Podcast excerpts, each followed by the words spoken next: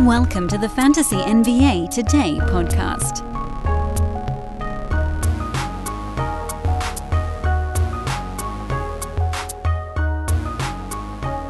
The offseason is underway.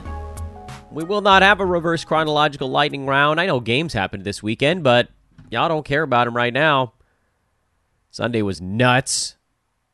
How many of you guys had like a combination of Mitchell Robinson and uh, Payton Pritchard and whoever else? I don't know. A bunch of guys went. Corey Kispert had a big ball game yesterday. Ah, the last day. Cam Thomas erupted for 46. What a goofball. Sam Hauser had eight three pointers. Celtics had 25 three pointers. 17 of them came from Hauser and Pritchard. Ah, the last day of the regular season. Play in starts tomorrow. Uh, tomorrow's podcast actually will be all about the playoffs coming up. We don't obviously have all of the matchups yet because uh, two in each conference have yet to be determined. You have the individual play in games, and those could go for a couple of days, depending on how. I mean, it will go for a couple of days, I guess I should say, depending on how the uh, seven, eight, and uh, eight, nine, or uh, nine, ten battles go on each side, and then the winner of the bottom one plays the loser of the top one, and so on and so forth. And then we'll actually know who's the one, uh, eight, and two, seven matchups on each side. Uh, but we'll be doing a little bit more of that tomorrow. We'll probably have a couple of shows dedicated to the playoffs, getting everybody sort of resettled here. The beauty of the off season for me, and it's such a mixed bag right now. So first of all, and then we'll get into a little bit of this off season stuff. First of all, I got to start the off season here on Fantasy NBA today by just saying thank you to everyone, anyone that's listened to a single episode of Fantasy NBA today, whether it's via the traditional podcast channels, whether you've come along with us here in our sort of newer venture into the YouTube side spam text messages coming in while we're trying to do a show. Whatever, however, you've joined us, even if it's just on Twitter most of the time, although I guess you're listening to this now if you're hearing my thank you. Thank you. You guys have made this, uh, again, unbelievably rewarding. Winning is probably the greatest reward, but certainly behind that, number two is seeing everybody win too.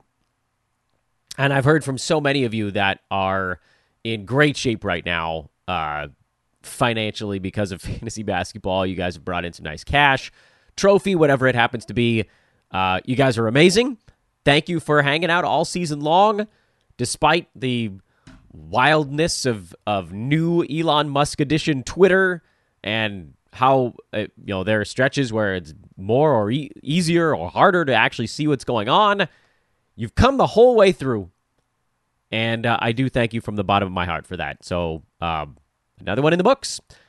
As far as the offseason goes, the magic of the offseason here is that we can kind of do things on our own schedule.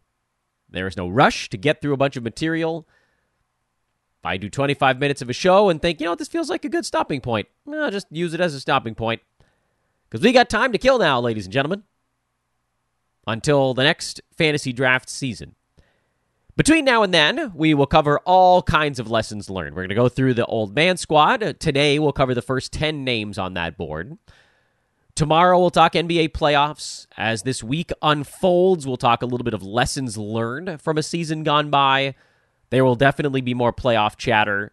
We're going to talk betting as we get into the playoffs a little bit. Sports betting on that side of things. If you guys remember, we did that. We've done that the last couple of playoffs here on Fantasy NBA today, so we'll keep that up.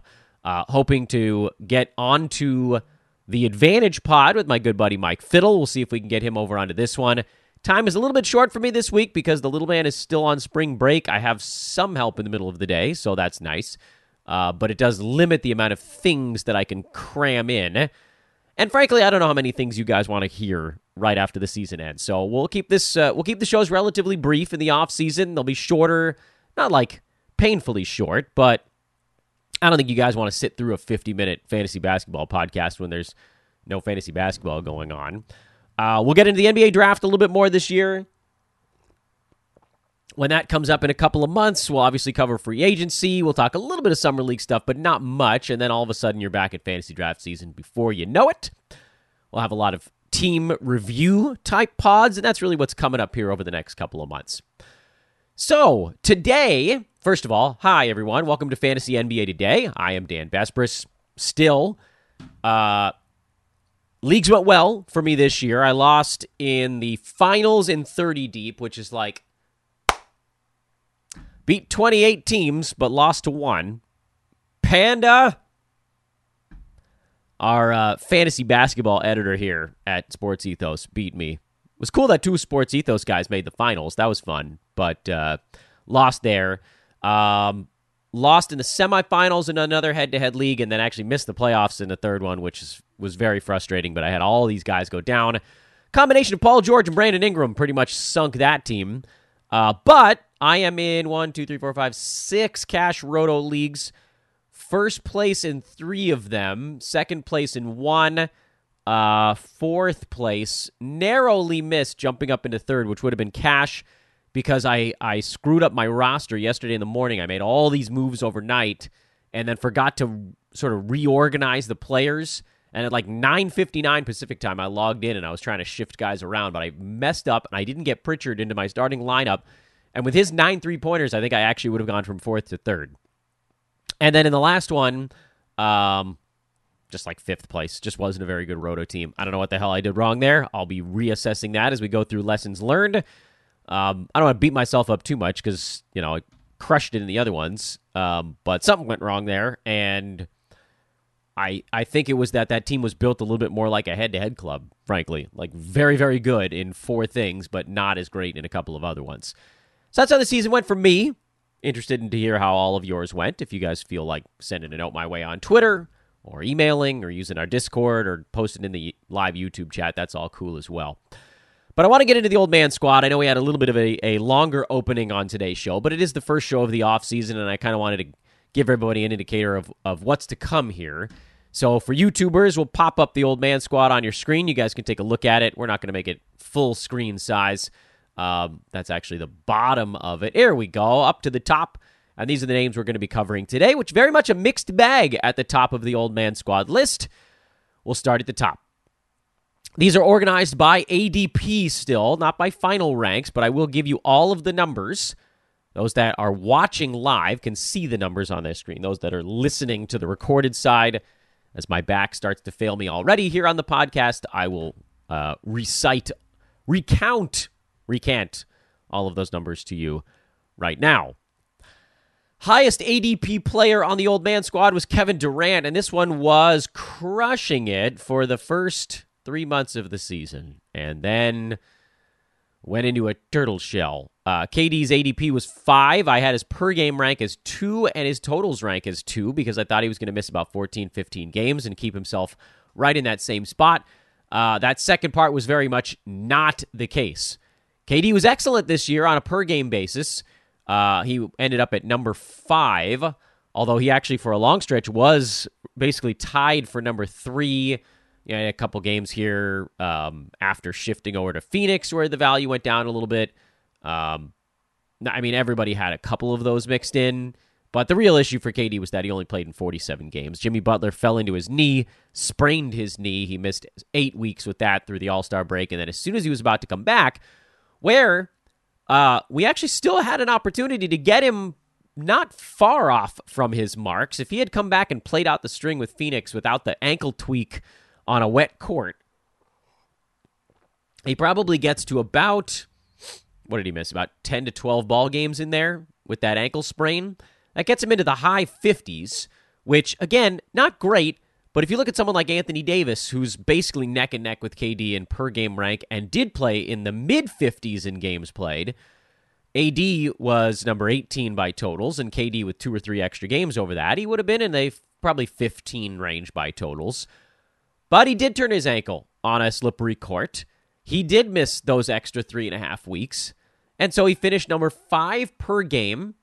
Totally fine, right on his ADP, but 34 by totals.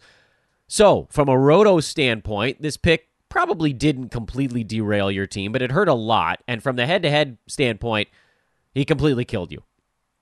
This is an unmitigated disaster on the head to head side you don't want a late third round totals value from a guy you're drafting in the middle of the first round. He's certainly not alone in that regard. Uh, you know, there were other high first round picks that ended up as more like second and third rounders, but it's just a lot to cover up, especially again on the head to head side when you can't replace those missed games. At least with Roto, you know, you have 47 Kevin Durant's and you have 35 Donte DiVincenzo's or whatever filled in around it. So, you know, your team can kind of stay afloat, as evidenced by the fact of other guys that got drafted early and missed a bunch of ball games. Those teams still ended up doing okay in most of their leagues, but head to head, he was a disaster. Um, and so overall, for Roto, we'll call this uh, a negative one. For head to head, we'll call it a negative three. I'm not going to keep tabs on this. You guys can if you want. Folks, picture this nightmare scenario. You're hosting friends for the big game. It's neck and neck in the fourth quarter, and suddenly you realize you're out of drinks. Boo, say all of your friends. You start to sweat. Your friends turn on you. You're forced to go on a last second drink run and end up missing the game winning touchdown while in line. Oh no. Terrifying, isn't it? Luckily, you can avoid the drama with Drizly, the go to app for drink delivery. With Drizly, you can shop a huge selection of beer, wine, and spirits, then get them delivered right to your watch party. Compare prices across multiple stores in your area, find the best deals on game day drinks, and get back to armchair quarterbacking from, you guessed it, your armchair. Download the Drizly app or go to drizly.com. That's D R I Z L Y.com today. Must be 21 plus, not available in all locations. Next name on the list on the. And actually, you know what? I. I want to try to spend a little bit more time getting to sort of where we got to on this, meaning before I go to the next name, which is Damian Lillard, by the way. Uh, before we get to the next name on this list, maybe we need to reassess what this means for KD going forward. Because it wasn't like he was dealing with soreness. And you could say, oh, well, he's injured all the time. And that's not entirely true. He had one massive injury, and then for a couple years in a row now, he's had a knee sprain. But it's hard to argue that it was something that was specifically Kevin Duranty about how he got hurt. Jimmy Butler fell into the side of his knee. That could happen to anybody. The ankle tweak is weird. But at the same time, KD also plays among the league leaders in minutes per game. He likes to play in back to backs, you know, outside of you know Phoenix here down the stretch where their their playoff seeding was already locked up, but he played in back to backs for Brooklyn. So he, I don't think that you completely knock him off his ranking based on the fact that he did have two multi week injuries this year. In fact, a lot of what you're doing on draft day is you're trying to assess what the target number of games played is for a specific guy. And for KD, that number, especially in Brooklyn, now you know it's a little bit of a different beast in Phoenix because he has a more than one good player around him. Sorry, Brooklyn. Uh, his target number of games played is including playing in a number of their back to backs. Like when you assess Kawhi Leonard, who's also on this list, by the way, um, but it's much more specifically a roto games cap type of play. When you're assessing these guys, you want to assess what the maximum number of games played is that they could have in a given year. And with a lot of them, that number is a little bit nebulous. You know, what is the maximum number of games played for uh, Steph this year? Which was, well, he's going to try to play in his back to backs. And like Kevin Durant, he's going to try and play in his back to backs. The max is 82. But at the same time, you know they're not going to play in all 82 games. Those guys will get a couple of rest days. So call it, you know, 77 is the maximum. 75 is the maximum. But it's not like with Kawhi where you come into a season you're like, okay, maximum is 67. 67. Like 10 games off. And I love Kawhi Leonard. He's on this list, but you're also doing very different math. And that's why with a guy like KD, he's going to get knocked down because he's been hurt but if you're going to knock somebody down, it should be because of an expectation that they're just not going to even intend to play in all of their team's games. And so that's what I don't like about some of the adjustments that I think people are going to make this year. It has to be for the right reasons. So let's look at the next name on the board, and that's Damian Lillard, who, you know, there's a bunch of quotes coming out from Dame here over the last 24 hours that he doesn't want the Blazers to go young. Okay, that's all well and good, but what the hell do you want him to do? Dame wants to compete, but he wants the Blazers to do it without a uh, like medium or, or large size teardown, I, I have no idea what he expects out of that club. Jerami Grant, I like. Anfernee Simons, I like. Nurk is just like he's not an NBA body anymore. He's he's completely fallen apart. Uh, and then there's not much in the way of depth in Portland. So you know, what does this mean? Do they need do they need more depth? Do they need to go a different direction at the big man? Is is it going to be Drew Eubanks in the front court? I mean, they gave Nurk an extension, so uh, brr, you know, I don't know what this means. Does Dame ask out? We can't really guess that going into next year, but if the Blazers don't look different, you can put kind of in the back of your mind, well, you know, if Dame does ask out, does his situation change?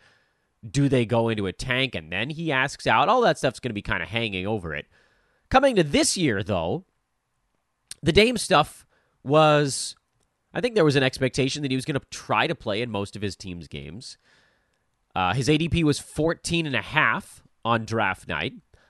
I had him ranked at 10 by total uh, per game and 9 by totals, and I was pretty damn close. In fact, per game he was number 7 this year, and totals he was number 14, which again, at only 58 games played tells you how many games a lot of players in the NBA missed this year. For the guys at the top of the board in particular, the number of the missed the number of missed ball games was like 17 or 18. It was high this year for the top of the board dudes. Top of the board per game dudes, I guess I should say.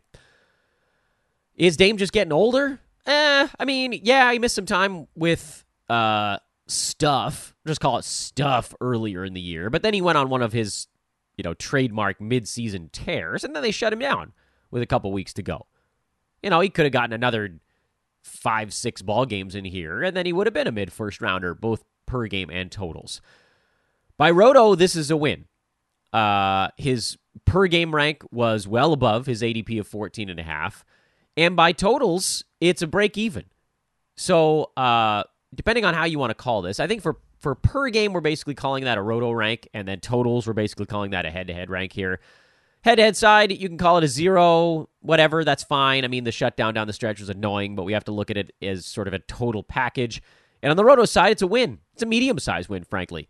Um, and that's probably like a plus two. Because getting a mid first from a guy you drafted in the second, that's a big deal. Do we expect this type of thing to continue for Dame next year? You know, as long as he's in a similar scenario, there's no reason to think that his per game value is going to fluctuate all that much. He takes a ton of shots. He makes them at an okay clip. Nothing was, you know, too far out of the ordinary for him this year. He managed to get back to the free throw line, so that was helpful for him. And then you're just grading out next year where you think the health stuff comes. Unfortunately, this next player on the board is one of the big misses on both sides, and that was LeBron, who was badly dinged up this year. Not only did he not hit his per game marker, uh, mostly because his field goal percent was down, he just couldn't hit the three pointer. I know he hit eight of them, right? Eight in the very last ball game of the year, but overall, he didn't see any time at center this season. A couple of minutes here and there, so the blocks came back down where they used to be. Steals were down, threes were down. Field goal percent was down. Free throw percent was fine, which was kind of what we were grading him on. But I did not, I'll admit, expect field goal and threes and steals. I thought blocks would come down with you know AD playing more at center. Uh, but this other stuff fading the way it did was a bit unnerving. His ADP was 16. He finished this year. I had him at, I thought he was per game rank was going to put him towards the end of the first round and by totals, and he definitely didn't get there. Per game was second round, number 23. Uh, totals was 61. LeBron missed a lot of ball games this year, played in just 55 out of 82 with a litany of injuries. And of course, this most recent one to the foot was the big one. This one, uh, safe to say that he's just now a little too old. He's just a little too old. He is a step slower than he used to be. He's still LeBron. He's still a freight train out there. Uh, but he's just not as quick, and he's conserving his energy in ball games, and you can see it the way he plays for when the team needs him to turn it on. I would expect LeBron to have a pretty damn good playoffs, frankly, because you know I guess it, it comes down a little bit to how healthy his foot is, but that's neither here nor there. You can just see him rolling at seventy to eighty percent for long stretches of basketball games, putting a lot of his energy into running the offense, minimal on the defensive side this year. And I don't see any reason why that's going to change next year, especially if the guys around him are decent, which they are now. So this is probably the start of more of a tapering for LeBron. That one was just a straight miss. Roto's side, call it a minus two. I mean, you got him in. Eh, that's probably not fair. He was only seven slots back. Drafted him in the middle of the second round. His per game was late second round. So Roto call it a minus one. Head to head, he was a minus three, just like KD. Uh, a disastrous head to head side. Now you got one that's a win on both sides, actually, and that's Kyrie Irving, interestingly. Kyrie finished this year as number eight per game, 12 by totals. Yeah, I know. He played in only 60 ball games and still beat his ADP, which was 17 by draft night.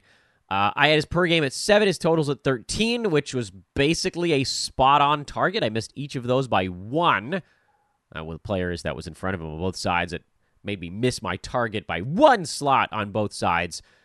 Uh, but Kyrie is is Kyrie, you know, and the fact that a lot of these guys at the top of the board missed a crap ton of games, yes, that did help on the total side. Per game, he's always going to put up big numbers because he's, especially with Roto, percentages are good, turnovers are not that high. He gets steals, he gets blocks from the guard spot, uh, hits threes, passes, doesn't rebound that much, but scores a decent amount. But the question, of course, is what is Kyrie going to be next year? because playing with Luka is a different monster. It just is. And he's not going to get to do as much. And over the last month, uh, you know, Luka was in and out of the lineup. He was still inside the first round. But you just wonder can it all stick? Will he still get 19 shots per game? What does Dallas do this offseason? I think with Kyrie, there's probably enough negative press that he's always going to get a little bit underdrafted. And if you ask me right now, he would probably be someone I'd look at as another target for this coming season. Having a whole year with that org, uh, I mean, assuming he resigns there, but I guess we don't know that that's necessarily the case. Missing 22 ball games, it's hard to say that he's going to miss more than that next year. I think there's even a reasonable chance that he plays an extra game or two. I don't know. It's hard to say. He's Kyrie at the end of the day, but he's a first rounder on the per game basis. And, you know, again, if you can get him to only miss 20 ball games, he probably beats his ADP again. Roto side, he's a plus two, which I think we could almost consider going higher than that. Head to head, he's also a plus. Uh, we can call it a plus one because um, it's not a massive jump, but he's a win on both. Uh, DeJounte Murray was the next name on the board, and I'll just say right now, he was someone I kind of got talked into a little bit. Everybody that I had on this podcast was super high on DeJounte Murray. You guys might remember that when the draft board first came out, Murray was being drafted in the late first round. It hadn't adjusted to his trade to Atlanta. And I said, well, that's just too goddamn early right? I mean, we all kind of agreed on that point. And then in the next Yahoo adjustment, he got bumped all the way down to like number 30. And at that point, I thought, well, that seems kind of late. And then slowly he worked his way back up, and his ADP finished around number 21, which at the time I said, you know that kind of feels relatively accurate. But then everybody was like, no, he's going to be even better than that. And that's on me. That's not me trying to pass the buck. It happens to me with one player every year. I get talked into one player every season. I never know who it's going to be, and every year I come into this this portion of the year, the uh, lessons learned portion, and say, you know what, this year I'm not going to get. Uh, I'm not going to get bamboozled. I'm not going to get hornswoggled. I'm not going to be talked into a player. And honestly, there are times that I consider not doing the all the guests part of the season because these are really smart dudes. And then they say things, and I'm like, hmm, was I missing something? Did they say something that I'm missing? And that's a good thing to be able to do. But sometimes, and for me, I, I, you know, this is going to come off a little bit arrogant, but I mean it kind of on both in both directions. I need to just trust myself. And if I'm going to miss, Miss because I missed. You know, I missed on LeBron. That's 100% on me. I thought he was going to have a decent season. I thought with the Lakers, I thought the Lakers would make a trade earlier in the year and then that he would be sort of inspired to a bigger season, but they didn't make their trade until the last moment and he was hurt a bunch. And so, you know, I missed on that one. And now I missed on DeJounte, but I missed because I listened to too many people. Because I said, there ain't no way that dude is coming into Atlanta and taking the ball out of the hands of Trae Young. And he didn't. Started the year really hot. I'll give him that. But it all leveled off just the way that it always does over an entire season. DeJounte Murray was number 36 on a per game basis. And he had a lot of good stuff going on 21 points, five boards, six assists, one and a half steals. But he didn't have the giant assist numbers or the giant rebounding numbers. He didn't have the usage that he had the prior year when he was the only man standing in San Antonio. And the big difference was the rebounds, the assists, the steals, interestingly enough. The other stuff held relatively constant. But a drop off of four assists per ball game takes you from being hyper elite in a category.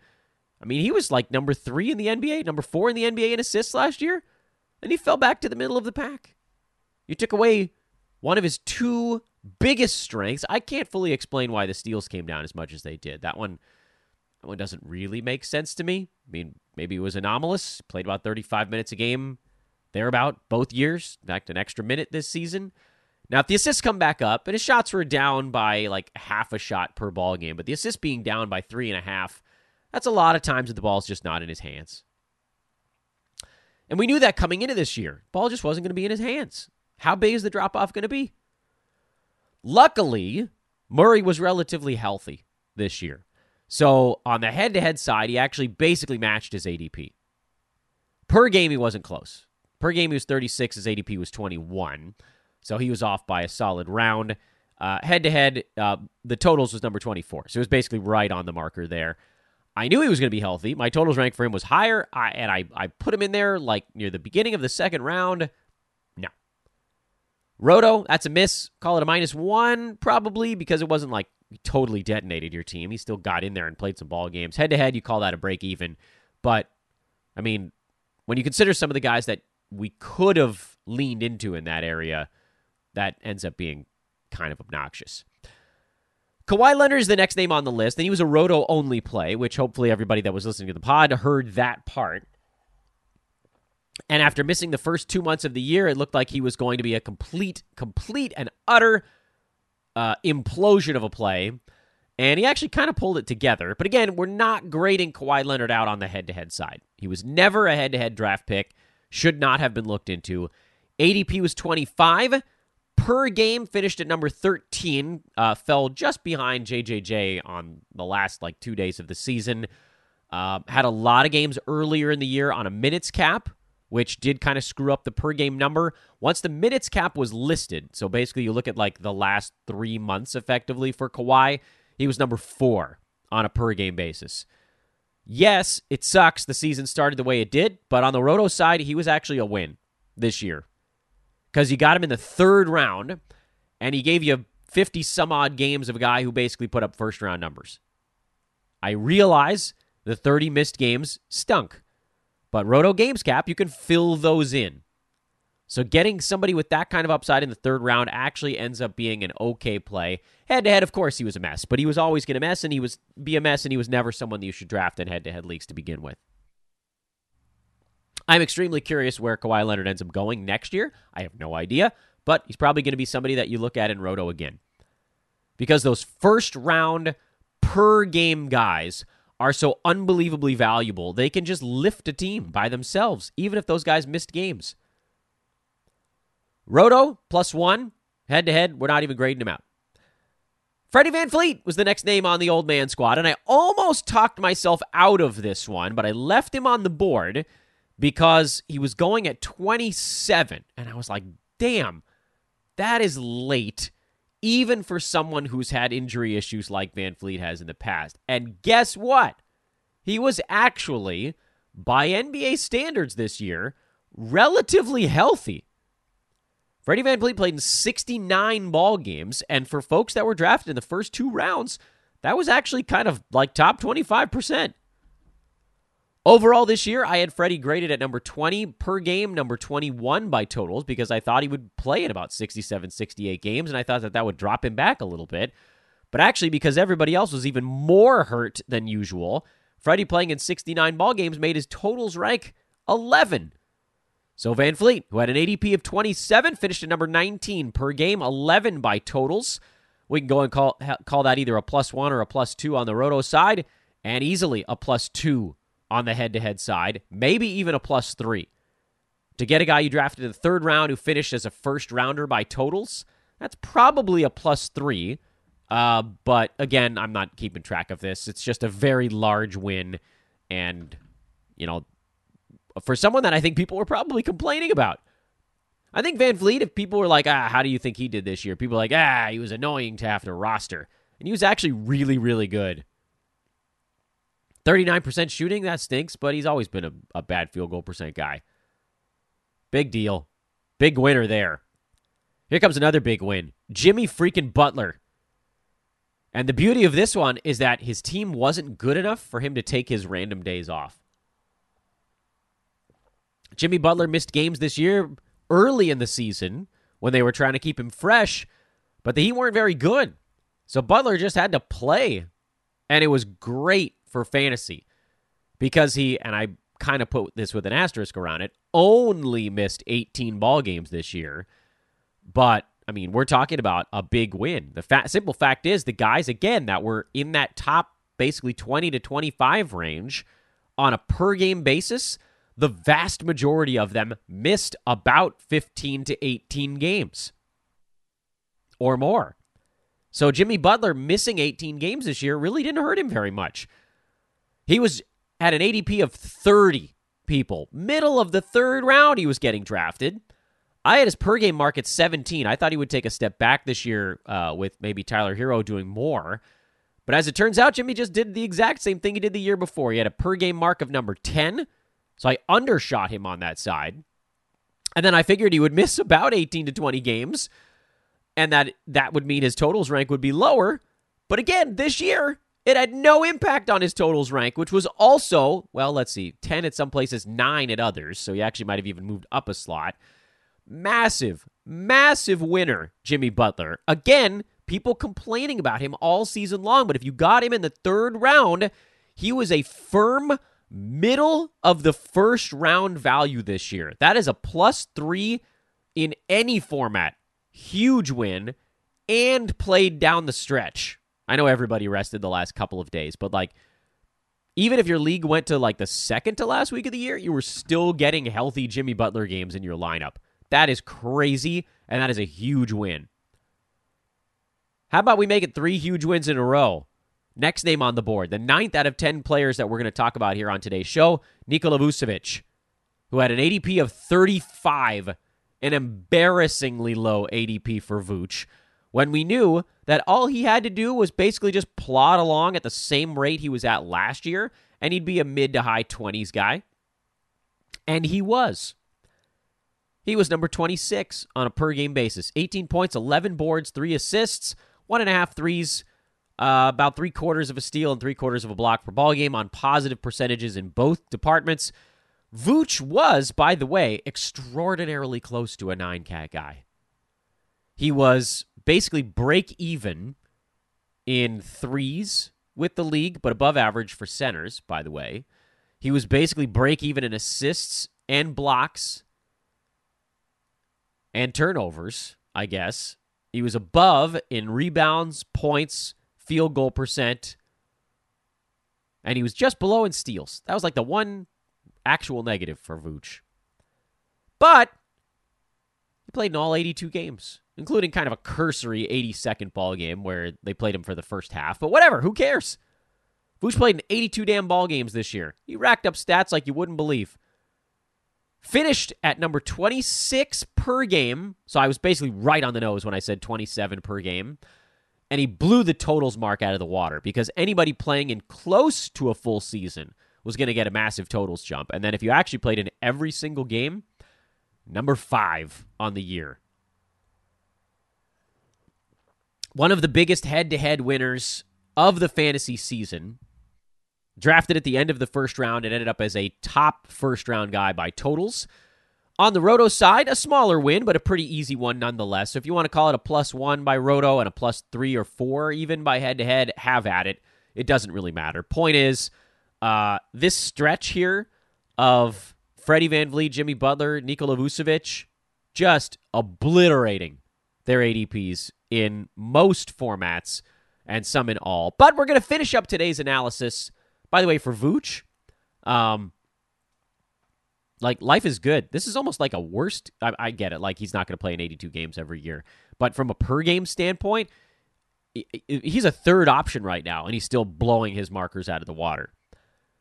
We're going to finish on a down note though, and that is Chris Paul, who's been a old man squad team leader basically since he, he left Houston. But for the first time in a long while, he just wasn't healthy this year. He was dealing with hip stuff for long stretches. He was dealing with actual old man problems. And this is the other side of the old man squad double edged sword. Most of the time, you're dealing with, you're, you're able to grab guys who are artificially depressed by either being older than the average NBA player. So basically, like having a stat set that you know already. You know what they're going to be on day one. You know what they're going to be on day 82. And people avoid those players because it's not that fun. There's a fun element in fantasy of drafting into the unknown. Thank you, Anna and Elsa. If you draft the unknown, you could hit. Oh boy. But we draft the known because almost all of the time you just get what you get. But for whatever reason this year, whether it was the injuries or old age or something, you can't blame Kevin Durant because he was only uh, there for a little stretch at the end of the season. Chris Paul just didn't hit his shots. His field goal and his free throw percent were both down this year. Kind of inexplicably, because the other stuff for him was really not that far off where you'd want it to be. Luckily, on a per game basis, he actually beat his ADP, believe it or not. He was drafted at 36, and his per game mark was 31. Despite having a, a down season by basically every metric, he still beat his per game mark. But he was hurt a bunch. He was hurt a bunch. He missed 23 ball games? Yeah, missed 23 ball games this year. Um, and I know that missing 18 didn't really impact all that much, but if you're not in that top chunk, every game you miss beyond like 15 or 16 because now you're in a, a, pocket of players where guys actually played a little a few more games this year. So Chris Paul by totals was number 58. Um, that's definitely a minus on the head-to-head side. That sucks. Probably call it a minus two. Uh, Roto, luckily, he was basically a break-even proposition.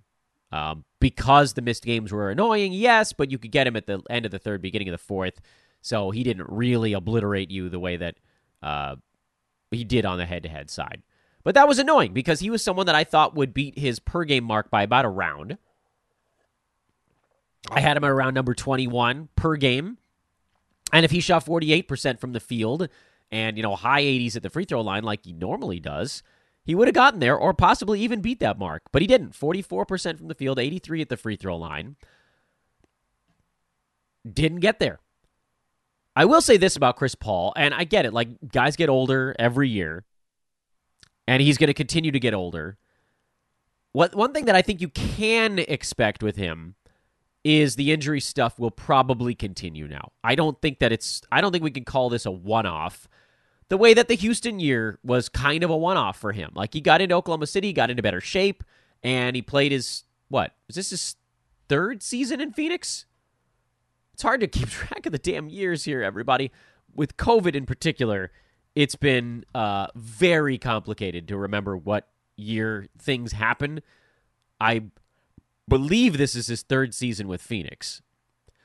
Yeah, it was. So the Oklahoma City year, the first year in Phoenix, second year in Phoenix, he was extraordinarily healthy.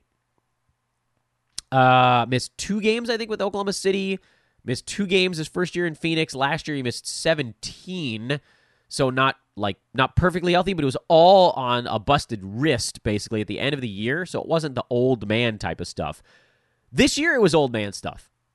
That's there is a difference in my mind, and I think there should be a difference in yours. And I get it. It's it's a subtle and it's a difference that you could probably argue you shouldn't maybe create that artificial barrier between the two, but I do.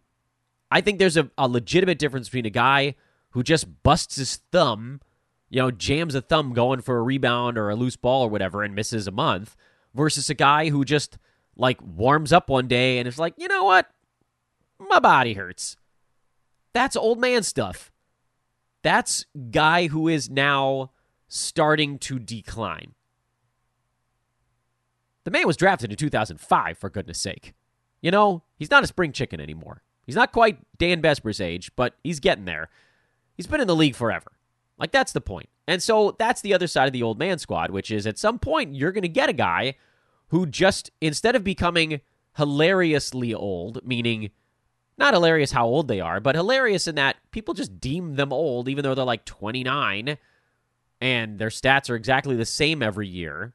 Like Tobias Harris was that kind of old for a really long time. And then, you know, Philly brought in a crap ton of other options on his team, and the situation changed. But, like, from a stat set standpoint, nobody was drafting Tobias for like three years there because his stats were just boring. And they convinced themselves he was old. But sometimes the old guy just gets old. That was why I didn't touch Kyle Lowry. I thought Kyle Lowry was just old. And he was. But sometimes it's hard to see that moment until it slaps you in the face. And with Chris Paul, it kind of slapped us in the face a little bit. Now, for next year, people are going to be annoyed by him because he had a down year. The, I mean, the, the this is the actual hilarious thing. The thing that made me guffaw is for multiple seasons, people were fading Chris Paul to basically try to predict the year of the fall off.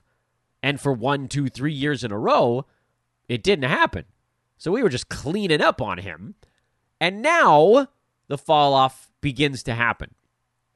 So if he was already getting underdrafted because of people assuming the fall off was about to happen, how low do you think he's going to go when the fall off is actually beginning to happen?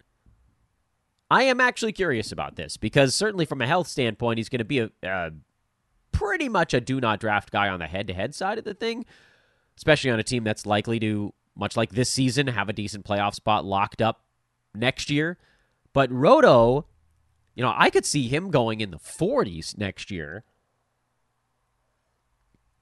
And I don't care if he's playing alongside Kevin Durant. I mean, just throw him out there and let him hand the ball to KD 11 times a ball game. The assists are going to be there. That's for damn sure. The other stuff will take a step back, but I mean, damn. Like, the issue for Chris Paul this year was percentages, and if those tick back up at all, I mean, if we assume that this was somewhat anomalous, I mean, I know you can blame some of it on the old age stuff, but, you know, it wasn't like the shot selection changed dramatically. He had more three pointers, but he actually hit them at a higher clip this year. You're looking at a guy who just had a down shooting season.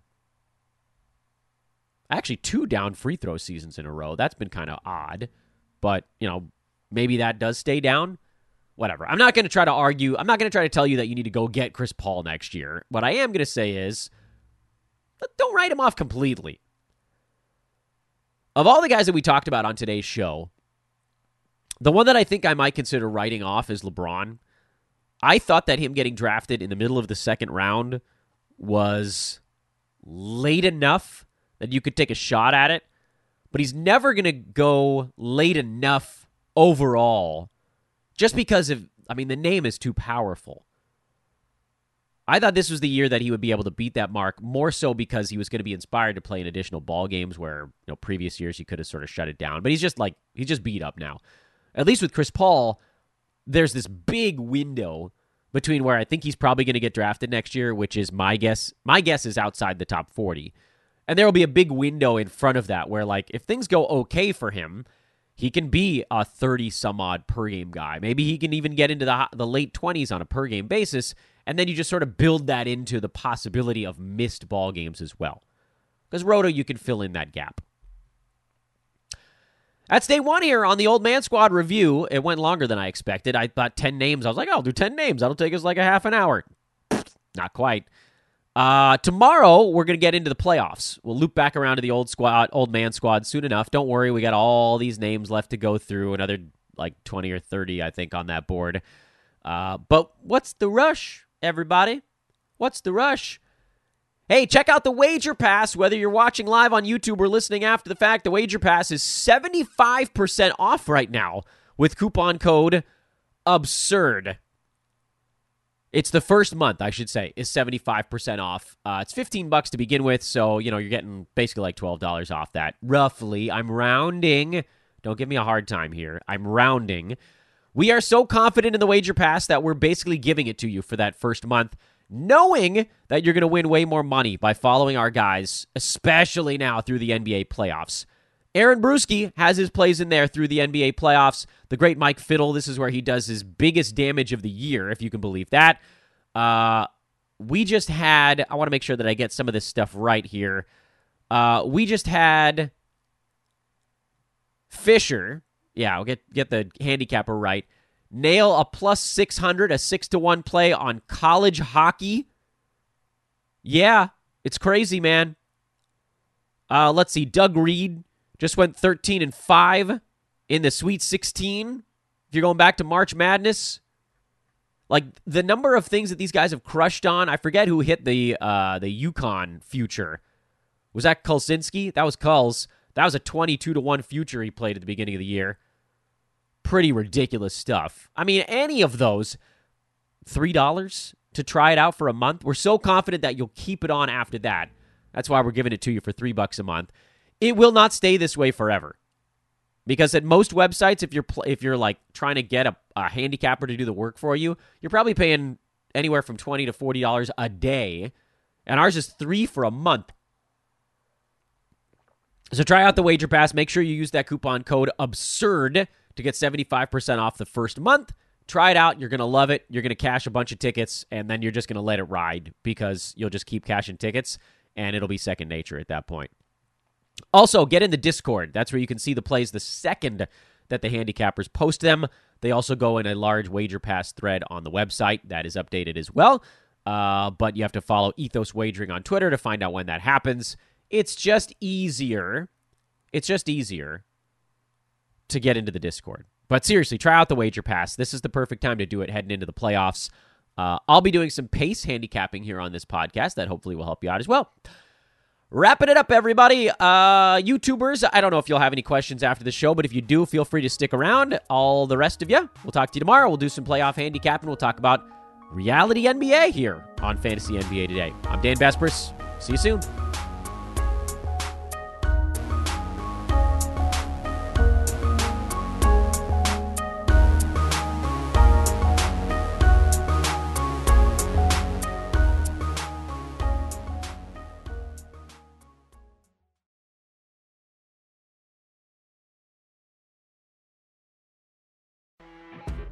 You know, when you're listening to a true crime story that has an unbelievable plot twist that makes you stop in your tracks?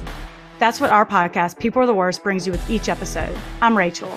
And I'm Rebecca. We're identical twins who love true crime cases that make you say, didn't see that coming, and we hate the people responsible for them.